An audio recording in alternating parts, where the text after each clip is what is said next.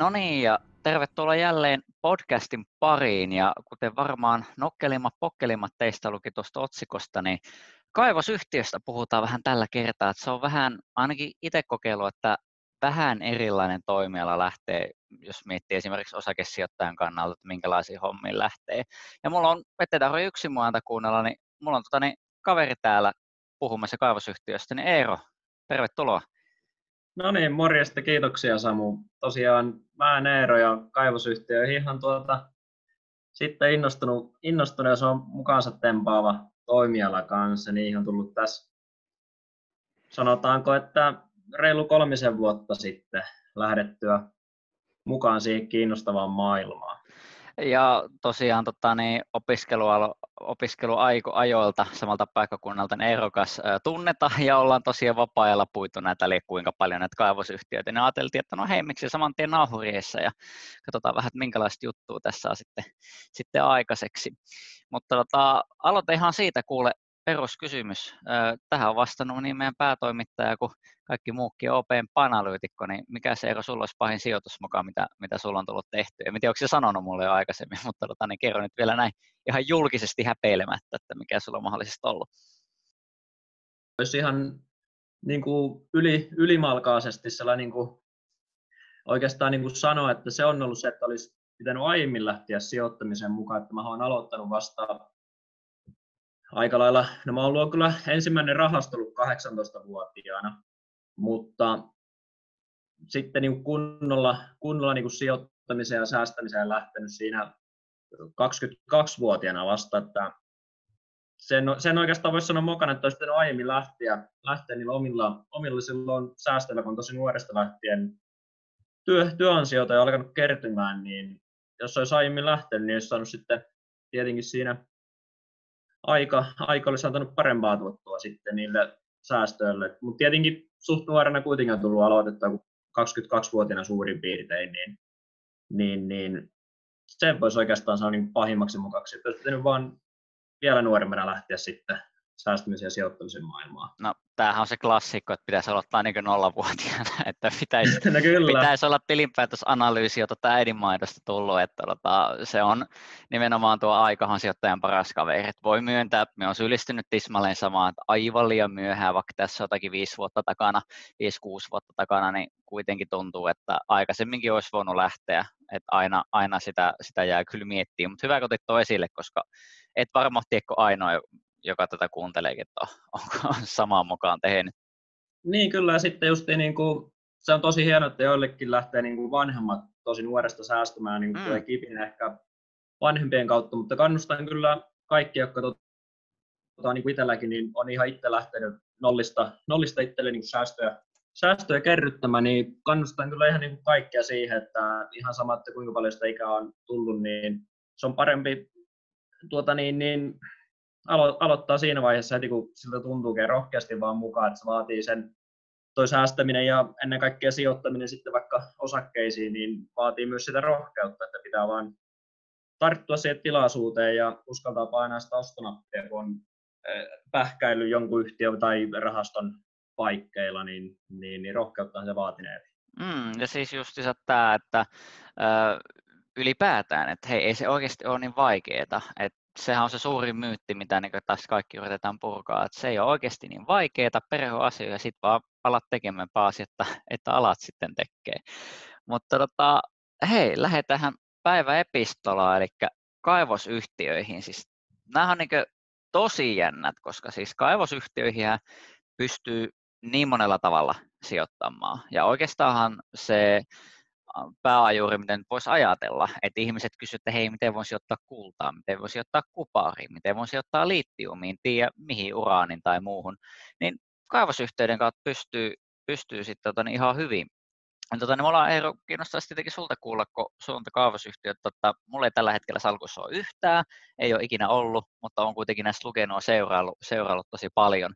Niin, tota, niin sanoit, että mielenkiintoinen toimiala, niin miten sulla aikanaan niin lähti, lähti ylipäätään, että lähdit niin kaivosyhtiön sit sijoittaa? Mikä oli se sun teesi ja millä, millä tavalla niin päädyit siihen?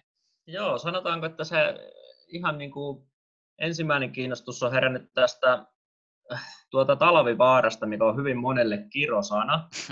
Eli siellä on toki tuota mielenkiintoinen tarina, että moni on sillä menettänyt rahaa, mutta moni on myös varmaankin sitten sillä saanutkin kotia, kotia päin voittoa, mutta monestihan aina kun talvivaara mainitaan, niin mainitaan ne sijoitustappiot ja kuinka joku tutun tuttu menetti sillä rahaa. Ja minkä takia sitten talvivaarasta kiinnostus on niin kuin lähtenyt liikenteeseen, niin se oli myös aikamoinen niin kuin kokonaisuudessa, että melko sen niin kuin hurmion sai päälle ja kovat, kovat rahoitukset kerässä. Siellä oli tietenkin tämä Pekka Perä, Perä sitten hommaa, hommaa vei eteenpäin ja hän on Seinäjoelta tuolta Etelä-Pohjanmaalta. no niin, siitä yhteys sitten, joo. Kyllä.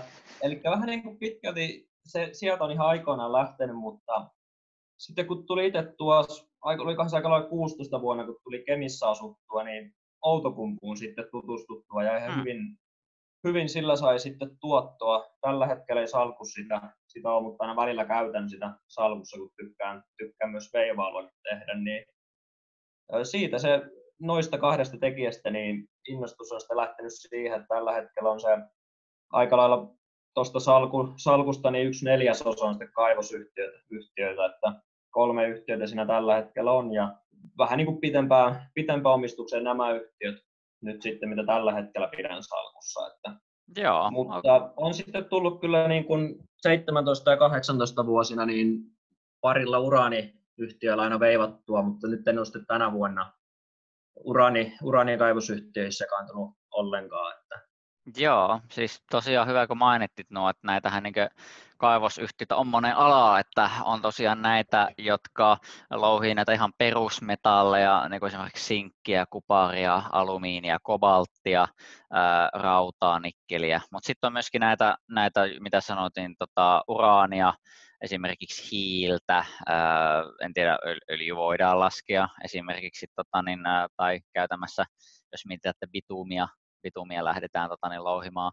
Mutta sitten on tietenkin, mikä varmaan aika monta tämmöisessä taloustilanteessa kiinnostaa, eli nuo arvometallit, eli kaivokset, jotka tuottaa kultaa, louhii kultaa, taikka sitten hopeaa, että näillähän tykätään pelata paljon, varsinkin kun ajatellaan, että nyt on talo, mahdollisesti taloudellinen laskusuhdanne tulossa, niin näkee tuolla Facebookin sijoituskirjassa porukka että miten voi nostaa kultaa muuta kuin tuosta harkoilla, niin tota, on, onko sulla sitten lähinnä, että sanot, että niin pitkään salkkuun, niin oliko sulla sitten tällä hetkellä niin ihan tuommoisia niin perusmetalleja vai sitten arvometallia vai minkälaista sulla oli niin siihen tarkoitukseen? Joo, eli tällä hetkellä niin kaksi niistä kaivosyhtiöistä niin on kultaan liittyen. Ja toinen on tällainen sitten, joka etsii, etsii sitä malmia ja pyrkii saamaan itselleen sitten hyvät luvut sinne alle, eli tällainen etsintäyhtiö, mikä on tietenkin sitten hieman riskisempi ja on, on tietenkin spekula, spekulatiivinen siinä mielessä, että on siihen lähtenyt sijoittamaan, mutta näin niin pitkällä tähtäimellä miettii maailmanmarkkinoiltakin, niin perustuu se kullahinnan nousuun sitten, että on lähtenyt tähän mukaan. Ja toinen on sitten tällainen kultakaivosyhtiö, joka nyt niin kuin aloittanut sitä toimintaa ja pyrkii saamaan tuossa ensi vuoden alkupuolella sen toiminnan sitten sataprosenttisesti täyteen kapasiteettiin. Ja siinähän perustuu myös siihen, että kullahinta sitten lähtisi mukavaan nousuun. Nousu ja tietenkin niin kuin nämä kaksi yhtiötä on sitten päätynyt ottamaan, ottamaan sitten ihan niin pitempään, pitempään omistukseen. Ja kolmas on sitten ihan perusmetalleihin perustuva, mutta siinä on tällä hetkellä sitten, kun tuo Yhdysvaltain ja Kiinan kauppasota ollut, niin aika lailla noin perusmetalleihin liittyvät kaivosyhtiöt, niin aika saanut rumaa jälkeä sitten pörssissä. Niiden kurssikäyrä on sitten mennyt vähän alaspäin, että mutta sekin on toi kaivosyhtiö, niin kuin, että se vaatii, vaatii niitä kovia hermoja ja saa pienestä ätkähtää ja pitää pysyä siinä suunnitelmassa, jos on niin kuin, tuota, tutustunut joku yhtiö ja päättänyt ostonappia painamaan, niin, niin pysyy siinä suunnitelmassa luottaa, että suunnitelma pitää, että en, en tosiaan suosittele kenellekään, jos tuntee itsensä, että hermot, hermot ei kestä tai sitten yövuonet menee, että se vaatii kyllä niin sanotusti lehmähermoja tai kaivosyhtiössä sijoittaminen ja tosiaan sitäkin pystyy monella tapaa tehdä, että pystyy niillä veivailemaan tai sitten pystyy tällä lailla niin kuin itsellä tällä hetkellä, että on nyt sitten pitempään omistukseen ja lähdetty niin kuin, oikein niin kuin omistamaan niitä ja ajatuksena sitten pyrkiä, että pystyy sitten sitä isompaa tuottoa saamaan, mitä sitten muussa toimialassa. Niin, ja sittenhän tietenkin just pala, palataan kuule ihan kohta noihin ää, Malmin etsintäyhtiöihin, mutta sittenhän esimerkiksi pystyy tämmöisiin niin kuin, e, en nyt sano, että tasaisia turvallisiin, mutta siis kuitenkin tällaisiin isompiin, isompiin yhtiöihin, niin kuin Glencoreen, Bailin, Rio Tinton, BHP Groupiin, ää, tällaisia. Mutta tota, niin, se, mistä on ollut paljon puhetta nimenomaan, mitä mainittit, nuo, mm. nimenomaan nuo etsintäyhtiöt. Että tota, niin, onko sulle semmoinen kaksikko, tota, miten nämä oli? Alexandria Mining ja sitten Vendetta Mining, niin on, onko nämä tullut sulle tutuksi? Joo, siis täytyy myöntää, että on tämä ensimmäinen Alexandria, niin tuli siihen lähdettyä mukaan ja siitä tuli tänä vuonna sitten tappiot kuitattua. Mutta ne menee tietenkin verovähennyksiin ja siinäkin oli ihan, niin kuin, minkä takia itse lähti, niin näin potentiaalia, mutta oli sitten yllättäviä tekijöitä. Siellä tuota, tuli hallitus, hallitus kiistaa, sitä myötä sitten sekaannuksia. Ja lopuksi ensin sitten kävi kävi niin, että se, jos nyt tarkalleen, ne ei nyt varmaan ihan tarkalleen ottaa mene, mutta niin ostettiin pois tai yhdistyi toisen, toisen firman kanssa, mutta se ei ollut ihan Aleksandrianin menestyksellinen tarina, tarina sillä, mutta tietenkin näitä tulee ja ne pitää hyväksyä ja niistä ottaa sitten opiksi. Ja se on tietenkin kaikki raha, mitä laitettu, niin pitää olla valmis menettämäänkin niin kuin yleensäkin sitten niin kuin sijoittamisessa, että, että se on aina, aina riskinä tietenkin. Joo, ja siis muistankin tästä Aleksandriasta, tästä oli tosi kova puhe tuolla Shervillessäkin ja ää, muutenkin, muutenkin tuttava piirissä. Että tota, niin tässä oli ideana siis tosiaan ymmärtääkseni se, että oli tämmöinen pieni ää, pieni yhtiö, ja nämä lähti etsimään sitten kultaa semmoiselta alueelta. Mullekin tota siis kaveri niin hyvin tarkasti näytti kartalla, että hei, tuossa on kaivosyhtiö, se on löytänyt tuosta kultaa, niin tossakin on pakko olla, missä noin, että hän on pistänyt iso, iso, ison position tähän osakkeeseen kiinni, mutta sitten niin kuin sanoit, mm. niin sitten voi käyttää tämmöisiä riskejä, että hallitus tulee väliin, tai sitä kultaa ei vaan löydy, että sekin on täysin, täysin Kyllä. mahdollista, mutta että tämmöisessäkin että miten se on niin vaikeaa, että lähtee niin miettimään, että ei lähdetä miettimään osakkeen niin fundamenttien kautta, että mikä se markkina on, onko näillä asiakkaita näin vai ei, vaan sun pitää niin oikeastaan olla niin geologityyli, että tiedät, että nämä toimii täällä, että onko täällä mitään mahdollisuuksia löytää, löytää ylipäätään mm. mitä arvometalleja, että millä, millä sitten ylipäätään tämä sitten firma voisi lähteä kasvattamaan, kasvattamaan sitten itseään, tai sitten, jos se on oikein pieni, niin saadaan niin ostettua itsensä pois pörssistä, että eikö näissä käytännössä ole näiden pienten yhtiöiden tavoite? Niin, kyllähän siinä on niin se se, että yksi, yksi sitten vaihtoehto, miksi lähteä sijoittamaan, niin on se, että tämä takeover-suunnitelma, vähän niin kuin nyt kun mainittiin tuon Vendetankin, niin siihen tosiaan, tosiaan itsekin tullut lähdettyä mukaan ja siinä sitten taktiikkana oli itselläkin se, että joku suurempi tekee sen ostaa siitä pois.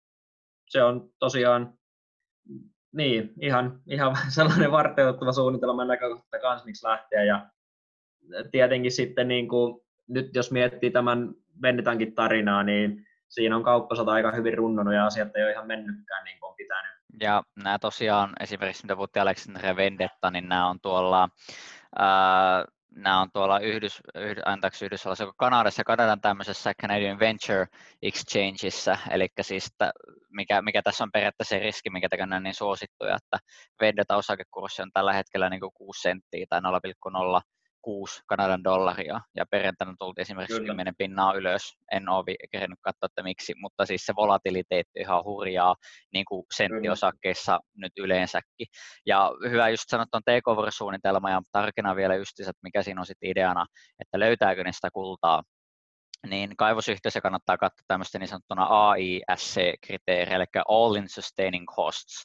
Eli siinä katsotaan, että kuinka paljon tälle firmalle maksaa tuottaa niin unssikultaa.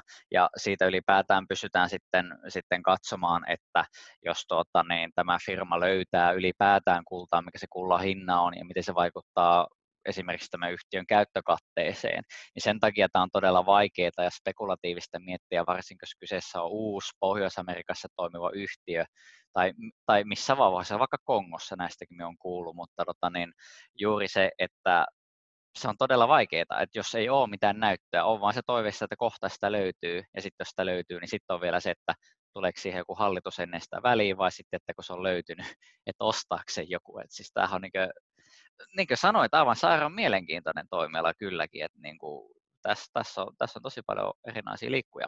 Joo, kyllähän siihen. Siitä tietenkin perustuu sitten, että on taivaan kappaleet kohillaan, niin tuotokki on sitten, sitten hieman suurempi, että sekin on niin kuin itsellä justiin, että on yksi neljäsosa salkusta sitten näissä kaivosyhtiöissä, niin hakee vähän sitä näkemystä, ja nimenomaan kaivosyhtiössä sijoittamissa voi puhua siitä, että haetaan vähän näkemystä, koska on niin paljon niitä liikkuvia tekijöitä. Verrattuna sitten, jos puhutaan tällaisen normaali liiketoiminnan yhtiöihin, että, että se on niin mielenkiintoinen maailma, ja itselläkään ei tosiaan mitään koulutusta noihin asioihin liittyen ole, että se on ihan oma, oma mielenkiinto, ja sitä noihin kaivosyhtiöissä sijoittamissa vaaditaankin, että pitää oikeasti sitä innostusta ja käyttää sitten sitä pientä vapaa-aikaa, mitä on, niin niihin asioihin perehtymiseen. Ja siltikin sinne jää paljon kysymysmerkkejä sitten ilmaan, mutta nehän on niitä, ne kysymysmerkit sitten niitä, että näetkö itse niitä uhkana vai mahdollisuutena, että, että miten ne tulee toteutumaan, että se on aina, se on vähän tuollaista eräänlaista spekulatiivista toimintaa oikeastaan. No näin, me, niin, no näin me ymmärtänytkin, että se vähän, vähän niin kuin on, että sitten voi tuohon samaan soppaan nakata vielä ympäristöasiat, ää, regulointi, juurikin että mitä louhitaan, jos on vaikka hiili, hiililouhos, että mikä tulee olemaan hiilin kysyntä, mutta sitten taas niin kuin kupin toisessa päässä, että mietitään, että jos kiinnostat lähteä, lähteä tota, niin tämmöiseen ää, firmaan, joka lähtee sanotaan liittiumia ää, litiumia louhimaan. Ja sittenhän tässä puhutaan ihan eri, ihan eri näkymistä, että tota niin, mitään sähköautoteollisuutta ja muuta tämmöistä, mikä nyt on totta kai todetusti, että kuparin kysyntä tulisi, tulisi kasvamaan, jos tämä niin sanottu sähköautobuumi lähtee kunnolla vauhtiin. Mutta esimerkiksi tämä litiumhomma, niin oliko se nyt, että vuoteen 2050 mennessä ajatella, että litiumin kysyntä olisi noussut 170 prosenttia yli niiden litiumreserviä, mitä tällä hetkellä on olemassa, mikä tarkoittaisi sitä, että tässä tullaan semmoiseen klassiseen tilanteeseen, että kysyntä on korkeampaa mitä tarjonta, ja tämähän odottaisi sitten, että lähtisi niin litiumin hintoja niin pumppaamaan ylös. Niin kyllä, kyllä, ja sitten miettii muutenkin, niin kuin, jos vaikka No itsellä nyt hirveästi liittymia ei ole, ei ole sitä, niin kuin, en ole vielä perehtynyt sen suuremmin tai laittanut sellaisen kaivosyhtiöön, joka kyseistä raaka-ainetta sitten tuota, etsii, etsii tai tuottaa. Mutta näinhän se on niin kuin perusmetallinkin suhteen, että ajatellaan, että jos tästä talous kehittyy ympäri maailmaa mukavasti eteenpäin, niin, niin, niin kyllä sitä vaan tarvitaan lisää. Ja sitähän, niin kuin sanoit, niin tarkoittaa, että, että lupaa ihan mukavia aikoja sitten kyseisille toimi, toimijoille. Että. Joo, no miten sitten me ollaan nyt puhuttu tämmöistä ihan yleisestä näistä Pohjois-Amerikan näistä senttiosakkeista, mitä aika moni, moni ymmärtääkseni veivailee, mutta onko miten, miten sitten tuota, niin kotimaan pörssistä niin kaksikko Endomans ja Sotkamo Silver, että mites, mites näissä, näissä on että voisi olla minkä, mitä me nyt sanottaisiin, minkä näköisiä mahdollisuuksia näissä sitten voisi olla niin kotimaan markkinoilla? Niin, toi on hyvä kysymys. En ole kumpaakaan oikeastaan sen suuremmin perehtynyt. Että mä itse jotenkin näen enemmän mielenkiintoisemmaksi tuon Kanadan tarjonnan näiden kaivosyhtiöiden suhteen, mutta se on vaikea sanoa. Vaikea sanoa, tietenkin Suomi on sitten niin varmaankin voisin kuvitella, että erityyppisempi näiden kaivosyhtiöiden suhteen. No Endomaissa on tietenkin muistaakseni toimintaa siellä Yhdysvalloissa, jos Joo. oikein muistan, mutta Joo, en ole tosiaan kumpaakaan hirveästi perehtynyt, että pystyisin sitä viiltävää analyysiä sanomaan, mutta itse en henkilökohtaisesti tosiaan niin ole kiinnostunut kumpaakaan niin kuin sijoittamisesta.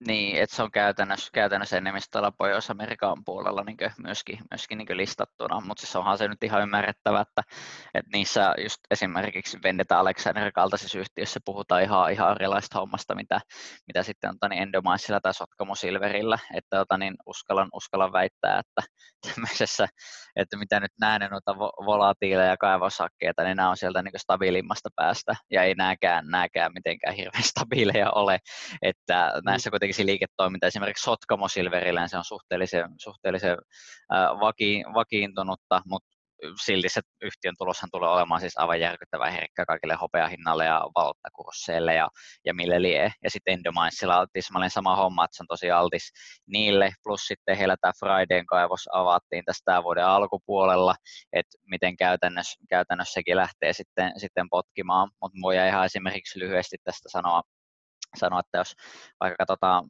katsotaan Sotkamo Silverin ja Endomaisin niin osakekehitystä, niin siis kyllähän ne on ihan törkeästi hävinnyt niin indeksille tässä niin viimeisen viiden, kuuden vuoden aikana.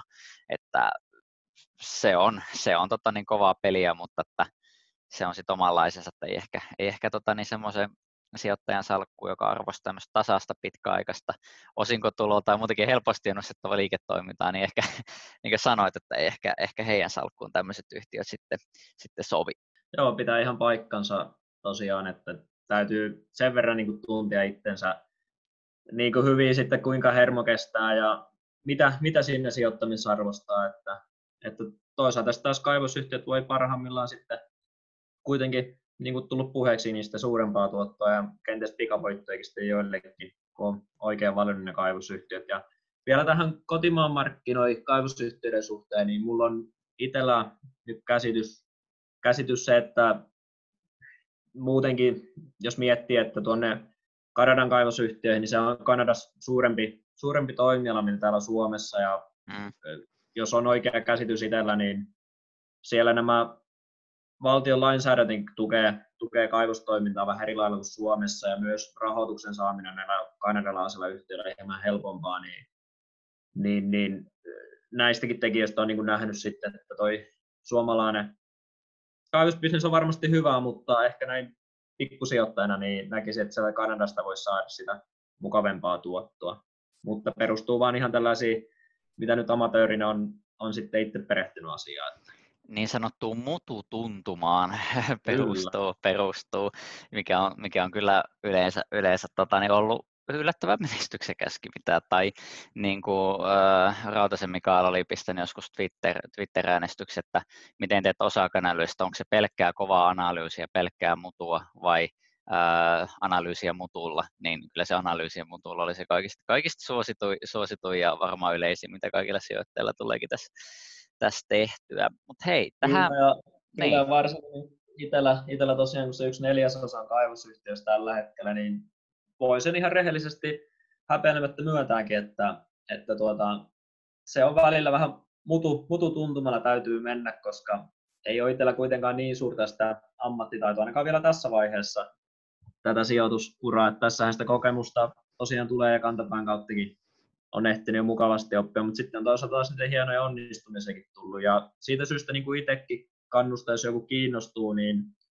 kannattaa kuitenkin että ei laita niin kuin sitten yhteen kaivosyhtiön kaikkea. Että mullakin on se tilanne, kun on kolme eri yhtiötä siinä, niin vaikka siellä nyt tälläkin hetkellä salkussa, niin yksi on rumasti tappiolla, mutta sitten on taas toinen yhtiö, joka paikkaa sitä mukavasti, niin siinä taas se hajauttaminen tulee sitten näissäkin asioissa ihan hyvin esille, että, että saa silläkin lailla sitten kenties, kenties sitten paikattaa tappiota tai sitten tehtyä vielä suurempaa voittoa. Ja monesti se on vähän niin kuin voisin kuvitella niin kuin startup-sijoittamisessa, että yksi kymmenestä onnistuu, niin en tiedä onko kaivosyhtiö tehty tällaista tutkimusta, mutta, mutta, mutta siinäkin varmasti kun se yhden se onnistumisen saat, niin sieltä saadaan ihan mukavat tuotot aikaiseksi.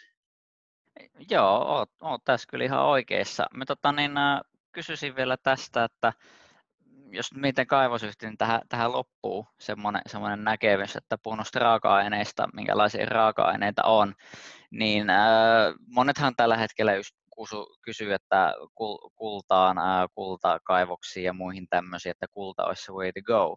Mutta mitä mieltä sijoisit, että mikä, mikä olisi semmoinen tota, niin, raaka-aine, millä voisi olla niin potentiaalia pidemmällä tähtäimellä niille sijoittajille, jotka nyt haluaisi mahdollisesti lähteä tämmöiseen kaivostoimintaan mukaan. Et ihan ihan, että mitä, mitä itse veikkaat? No joo, siis täytyy sanoa, että kuinka on itse perehtynyt, kun mä tällä hetkellä lähinnä, lähinnä vaan tuota niin kuin sinkin, lyijyn, kullan ja uraani, uraanista hintakehitystä katsonut. Ja itselle mielenkiintoisimmina kyllä näen tuon kullan ja uraani suotuisa hintakehityksen juurikin kullan kohdalla siitä syystä, että, että on noita tekijöitä maailmanmarkkinoilla, jotka aiheuttaa sitä värinää, erinäisiä muuttuja, niin sitten näen että tuota, kulta on hyvä turvasatama sen suhteen ja saadaan sitä hintaa, niin hinta on mukavasti ihan noussut niin kuin kullan suhteen. Ja uraanissa taas sitten näen sen, että jostakin pitäisi sitä puhdasta, puhdasta energiaa saada niin sanotusti lisää ja tarvetta on sillekin. Ja nythän uraani on poljettu aika, aika alas, niin sitä mä tässä kyllä itsekin seuraan koko ajan vaikka nyt tänä vuonna en, en ole uraanifirmoihin koskenut, mutta koko ajan niin kuin sormi ostonapilla sitten katsoa, että koska, koska taas ottaa salkkua ainakin käyttäessä salkussa jotenkin uraaniyhtiöitä, kun niillä on ihan hyvin sitä veivimenestystä tullut. Mm. Niin, niin nämä kaksi on oikeasti, niin kuin, mihin itse nyt on perehtynyt, niin näen ihan suotuisena kehityksenä.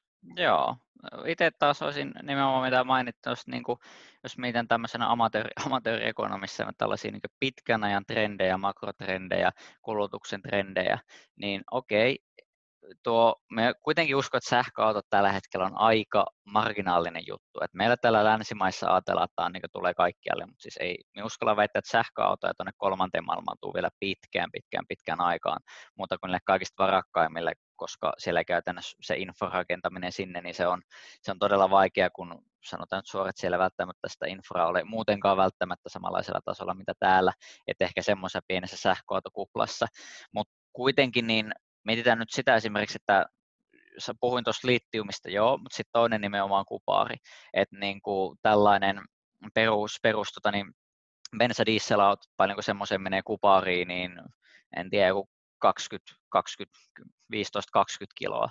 Taas sähköauto on sitä, sitä, pitää olla sitä kuparia sitten joku vajaa 100 kiloa, 80 kiloa.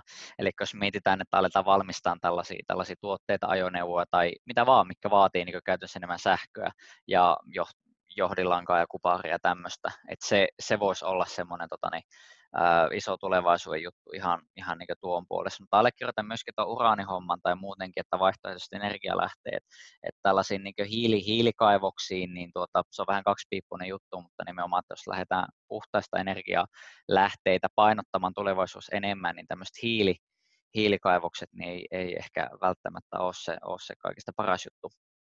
Joo, mutta tota, niin, kiitoksia tosi paljon, että pääsit tähän juttelemaan. Saatiin aika paljon käyty, käyty näitä asioita läpi, että tästä kuulijallekin jäi, jäi jotakin tästä, tästä mieleen. Ää, minusta ei ehkä tässä, tässä kuitenkaan ihan kaivossijoittaja saa, mutta siis toimialana tämä on jäätävän mielenkiintoinen ylipäätään seurata, koska tähän liittyy niin paljon, niin paljon erinäisiä juttuja. Että vaikkei, vaikkei, ja kuulijoillekin, että vaikkei sijoitakaan, näitä kannattaa oikeasti seurata ja vähän lueskella, koska tämä jää aika monelta kuitenkin piiloon koko toimiala ja ymmärtää vähän sitä, että miten, miten tämä niin toimii. Että tästä löytää aina jotakin uutta opittavaa ja mahtavaa, että mitä sitten niin ottaa selvää. Yes, ja jos mäkin saan vielä sen verran sanoa, niin hyvin Samu sanoi tuossa, että kannattaa tosiaan kaivostoimialankin tutustua. Eli saa ihan itsellekin varmasti jokainen niin uutta näkemystä niiden suhteen ja jos innostuu sitten lähtemään sijoittumaan kaivosyhtiöihin, niin tiedostaa se oma riskisietokyky ja se, että muuttuja siinä on paljon. Paljon niin kuin itselläkin on tässä ollut, että kantapään kautta on tullut paljon oppia ja onnistumisiakin ja oikeastaan vaatii sitä pitkäjänteisyyttä kaivosyhtiöidenkin suhteen, että jos tulee epäonnistumista, niin ei kannata luovuttaa, vaan kannattaa sitten hyödyntää sen, se kantapään oppi niin tulevaisuuden haasteisiin ja nähdä se pitkäaikaisena, pitkäaikaisena sitten prosessina, että varmasti tuota, niin, niin mitä enemmän epäonnistumisia tulee, niin tulevaisuudessa saa käännettyä niin sitten mukaviksi tuotoiksi. Ja ainakin itse uskon siihen, että, että kehittyy tässäkin. Tässäkin ja on pysyä tässä suunnitelmassa, että tuun pitämään salakussa ainakin jonkun verran aina kaivosyhtiötä sitten vähän erilaisena ärsykkeenä niin sanotusti. no mutta toihan oli tosi hyvä ja tosiaan tota, niin erään toisen sarjan ää, lausetta lainata, niin on that bombshell on todella hyvä lopettaa, eli muuta kiitoksia kuulijoille ja mukavaa jatkoa.